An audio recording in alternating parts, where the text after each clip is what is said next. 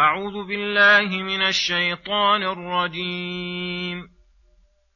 واتل ما أوحي إليك من كتاب ربك لا مبدل لكلماته ولن تجد من دونه ملتحدا.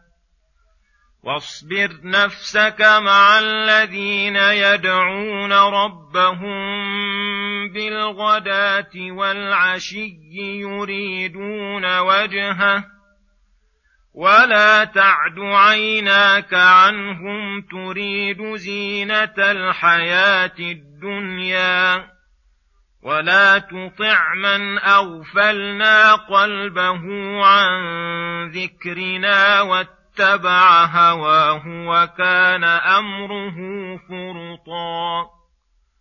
وقل الحق من ربكم فمن شاء فليؤمن ومن شاء فليكفر. أنا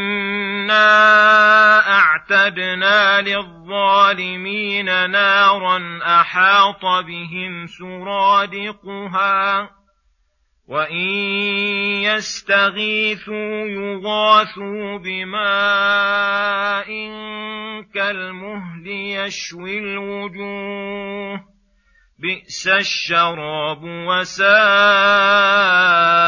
مرتفقا ان الذين امنوا وعملوا الصالحات أنا لا نضيع اجر من احسن عملا أولئك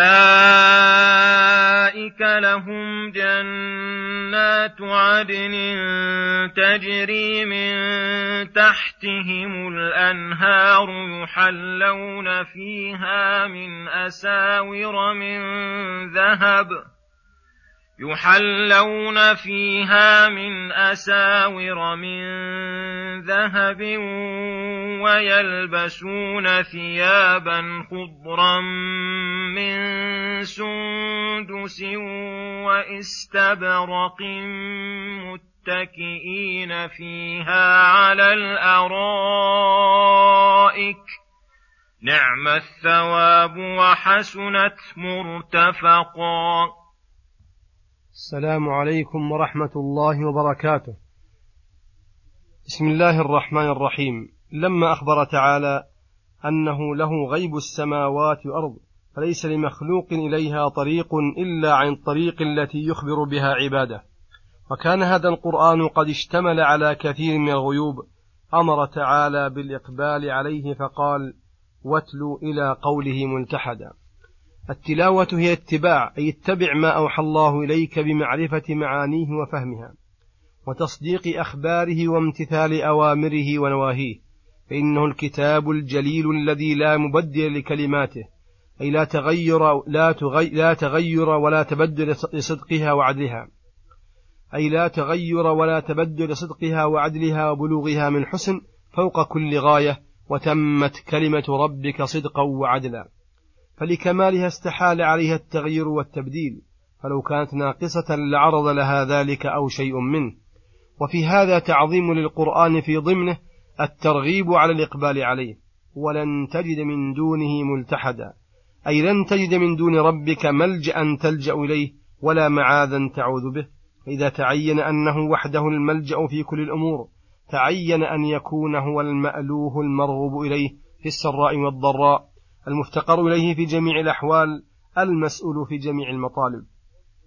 ثم يقول سبحانه واصبر نفسك مع الذين يدعون ربهم بالغداة والعشي. الآية يأمر تعالى نبيه محمدا صلى الله عليه وسلم وغيره أسوته في الأوامر والنواهي أن يصبر نفسه مع المؤمنين العباد المنيبين الذين يدعون ربهم بالغداة والعشي أي أول النهار وآخره يريدون بذلك وجه الله.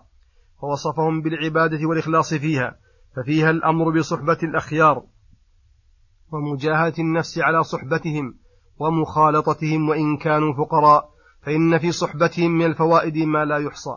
ولا تعد عيناك عنهم أي لا تجاوز بصرك وترفع عنهم نظرك. تريد زينة الحياة الدنيا فإن هذا ضار غير نافع. وقاطع عن المصالح الدينية فإن ذلك يوجب تعلق القلب بالدنيا.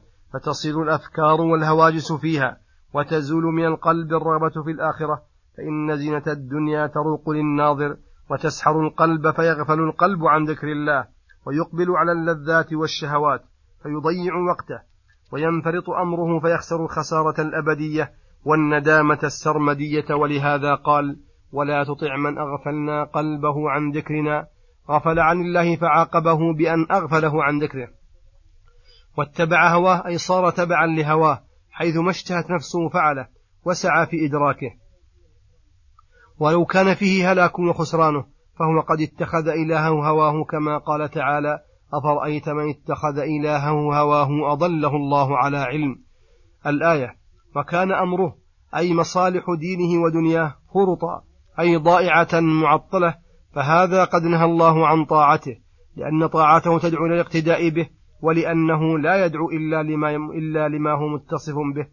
ودلت الآية على أن الذي ينبغي أن يطاع ويكون إماما للناس من امتلأ قلبه بمحبة الله وفاض ذلك على لسانه فلهج بذكر الله واتبع مراضي ربه فقدمها على هواه فحفظ بذلك ما حفظ من وقته وصلحت أحواله واستقامت أفعاله ودعا الناس إلى ما من الله به عليه فحقيق بذلك أن يتبع ويجعل إماما. والصبر المذكور في هذه الآية والصبر على طاعة الله الذي هو أعلى أنواع الصبر وبتمامه يتم باقي الأقسام. وفي الآية استحباب الذكر والدعاء والعبادة طرفي النهار لأن الله مدحهم بفعله وكل فعل مدح الله فاعله دل ذلك على أن الله يحبه وإذا كان يحبه فإنه يأمر به ويرغب فيه. ثم يقول سبحانه وقل الحق من ربكم الآيات أي قل للناس يا محمد هو الحق من ربكم أي قد تبين الهدى من الضلال والرشد من الغي وصفات أهل السعادة وصفات أهل الشقاوة وذلك بما بينه الله على لسان رسوله.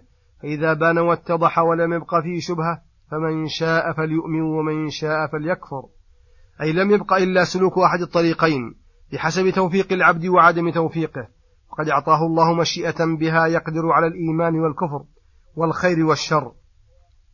فمن آمن فقد وفق للصواب ومن كفر فقد قامت عليه الحجة وليس بمكره على الإيمان كما قال تعالى لا إكراه في الدين قد تبين رشد من الغي ثم ذكر تعالى مآل الفريقين فقال إنا أعتدنا للظالمين بالكفر والفسوق والعصيان نارا أحاط بهم سرادقها أي سورها المحيط بها فليس لهم منفذ ولا طريق ولا مخلص منها تصلاهم النار الحامية وإن يستغيثوا أن يطلبوا الشراب ليطفأ ليطفئ ما نزل بهم من عطش الشديد يغاثوا بماء كالمهل أي كالرصاص المذاب أو كعكر الزيت من شدة حرارته.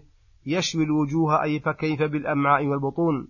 كما قال تعالى يصهر به ما في بطونهم والجلود ولهم مقامع من حديد.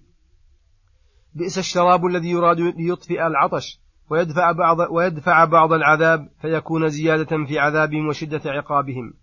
وساءت النار مرتفقا وهذا ذم لحالة النار أنها ساءت المحل الذي يرتفق به فإنها ليس فيها ارتفاق وإنما فيها العذاب العظيم الشاق الذي لا يفتر عنهم ساعة وهم فيه مبلسون. قد, قد أيسوا من كل خير ونسيهم الرحيم في العذاب كما نسوه. ثم ذكر الفريق الثاني فقال إن الذين آمنوا وعملوا الصالحات أي جمعوا بين الإيمان بالله وملائكته وكتبه ورسله واليوم الآخر والقدر خيره وشره وعمل الصالحات من الواجبات والمستحبات. إنا لا نضيع أجر من أحسن عملا.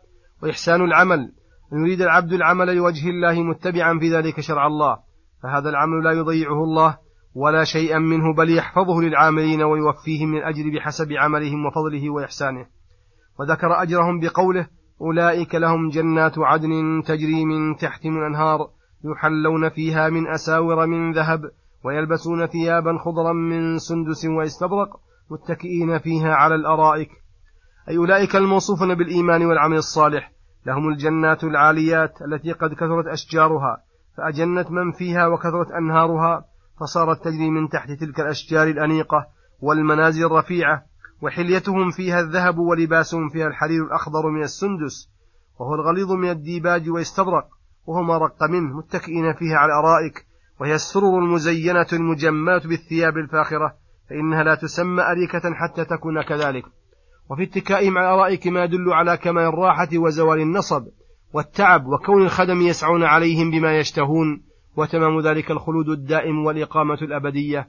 فهذه الدار الجليلة نعم الثواب للعاملين وحسنت مرتفقا يرتفقون بها ويتمتعون بما فيها مما تشتهيه الأنفس وتلذ الأعين من الحبرة والسرور والفرح الدائم واللذات المتواترة والنعم المتوافرة.